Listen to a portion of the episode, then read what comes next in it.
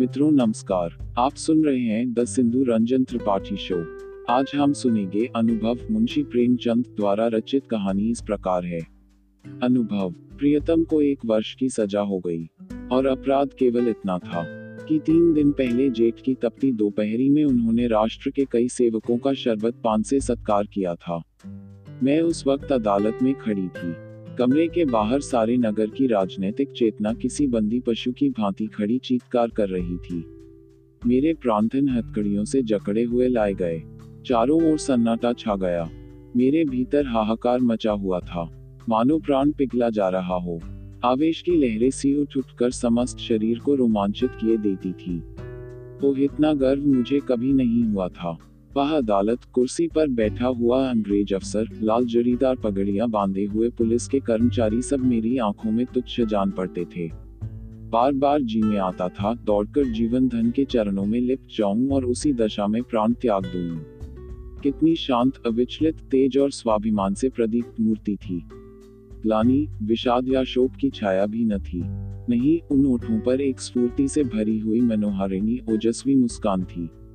इस अपराध के लिए एक वर्ष का कठिन कारावास। वाह रे न्याय, तेरी बलिहारी है।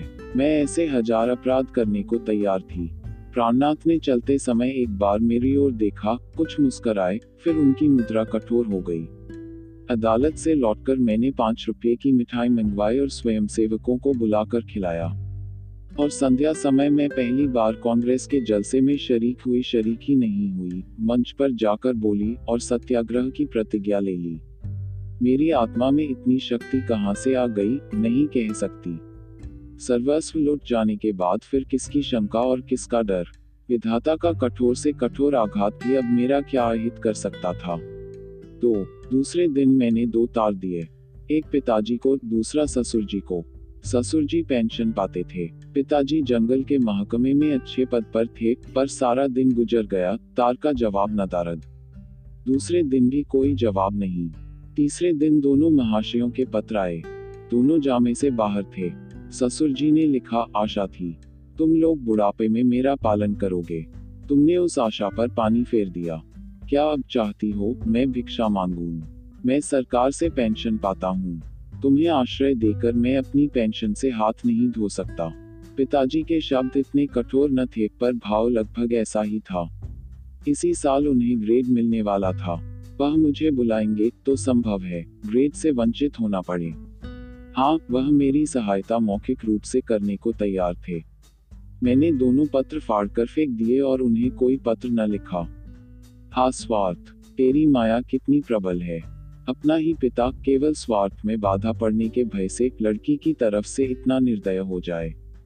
अपना ससुर अपनी बहू की ओर से इतना उदासीन हो जाए। मगर अभी मेरी उम्र ही क्या है? अभी तो सारी दुनिया देखने को पड़ी है। अब तक मैं अपने विषय में निश्चिंत थी, लेकिन अब यह नई चिंता सवार हुई। इस निर्जन घर में निराधार, निराश्रय कैसे रहूँगी? मगर जाऊँगी कहाँ? अगर कोई मर्द होती तो कांग्रेस के आश्रम में चली जाती, या कोई मजूरी कर लेती। मेरे पैरों में नारीत्व की बेड़ियाँ पड़ी हुई थी। अपनी रक्षा की इतनी चिंता न थी, जितनी अपने नारीत्व की रक्षा की। अपनी जान की फ़िक्र न थी, पर नारीत्व की ओर किसी की आँख भी न उठनी चाहिए। किसी की आहट पाकर मैंने नीचे देखा। दो आदमी खड़े थे। जिन्हें या पूछूँ तुम कौन हो? यहाँ क्यों खड़े हो? मगर फिर ख्याल आया, मुझे यह पूछने का क्या हक? आम रास्ता है, जिसका जी चाहे खड़ा हो। पर मुझे खटका हो गया। उस शंका को किसी तरह दिल से न निकाल सकती थी। वह एक चिनगारी की भांति हृदय के अंदर समा गई थी। गर्मी से देह फूकी जाती थी, पर मैंने कमरे का द्वार भीतर से बंद कर लिया। घर में एक बड़ा सा चाकू था। उसे निकालकर सिरहाने रख लिया। वह शंका सामने बैठी घूरती हुई मालूम होती थी। किसी ने पुकारा, मेरे रोए खड़े हो गए। मैंने द्वार से कान लगाया। कोई मेरी कुंडी खटखटा रहा था। कलेजा धक धक करने लगा। वही दोनों बदमाश होंगे। क्यों कुंडी खटखटा रहे हैं? मुझसे क्या काम है? मुझे झुंझलाहट आ गई। मैंने द्वार खोला और छज्जे पर खड़ी होकर ज़ोर से बोली, कौन कुंडी खटखड़ा रहा है? आवाज़ सुनकर मेरी शंका शांत हो गई। कितना ढाड़स हो गया। यह बाबू ज्ञानचंद थे। मेरे पति के मित्रों में इनसे ज़्यादा सज्जन दूसरा नहीं है। मैंने नीचे जाकर द्वार खोल दिया। देखा तो एक स्त्री भी थी। वह मिसेज ज्ञानचंद थी। यह मुझसे बड़ी थी। पहले पहल मेरे घर आई थी। मैंने उनके चरण स्पर्श किए। हमारे वहाँ मित्रता मर्दों ही तक रहती है। औरतों तक नहीं जाने पाती। दोनों जने ऊपर आए। ज्ञान बाबू एक स्कूल में मास्टर हैं। बड़े ही उदार, विद्वान, निष्कपट, पर आज मुझे मालूम हुआ कि उनकी पथ प्रदर्शिका उनकी स्त्री है। वह दोहरे बदन की प्रतिभाशाली महिला थी। चेहरे पर ऐसा रोग था, मानो कोई रानी हो। सिर से पाँव तक गहनों से लदी हुई। मुख सुंदर न होने पर भी आकर्षक था। शायद मैं उन्हें कहीं और देखती तो मुँह फेर लेती। गर्व की सजीव प्रतिमा थी। वह बाहर जितनी कठोर, भीतर उतनी ही दयालु।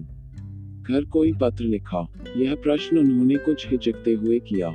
मैंने कहा हाँ लिखा था। कोई लेने आ रहा है। जी नहीं। न पिताजी अपने पास रखना चाहते हैं, न ससुर जी। तो फिर फिर क्या अभी तो यहीं पड़ी हूँ? तो मेरे घर क्यों नहीं चलती? अकेले तो इस घर में मैं न रहने दूँगी। खुफिया के दो आदमी इस वक्त भी डटे हुए हैं।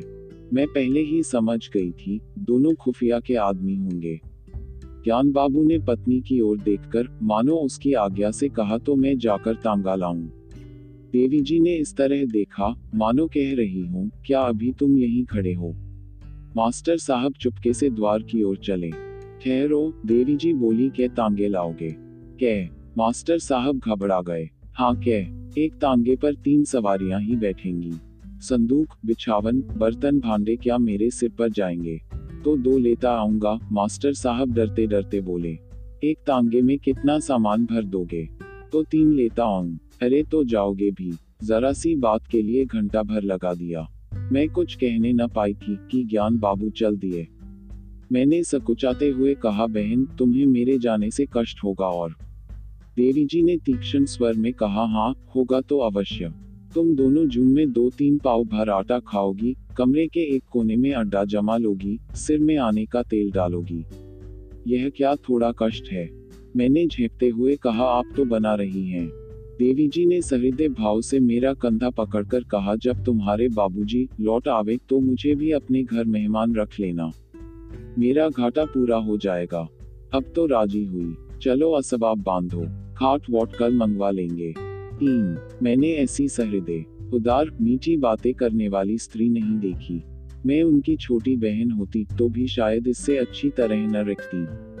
चिंता या क्रोध को तो जैसे उन्होंने जीत लिया हो। सदैव उनके मुख पर मधुर विनोद खेला करता था। कोई लड़का बाला न था, पर मैंने उन्हें कभी दुखी नहीं देखा। ऊपर के काम के लिए लौंडा रख लिया था। भीतर का सारा काम खुद करती। इतना कम खाकर और इतनी मेहनत करके वह कैसे इतनी हृष्ट पुष्ट थी, मैं नहीं कह सकती।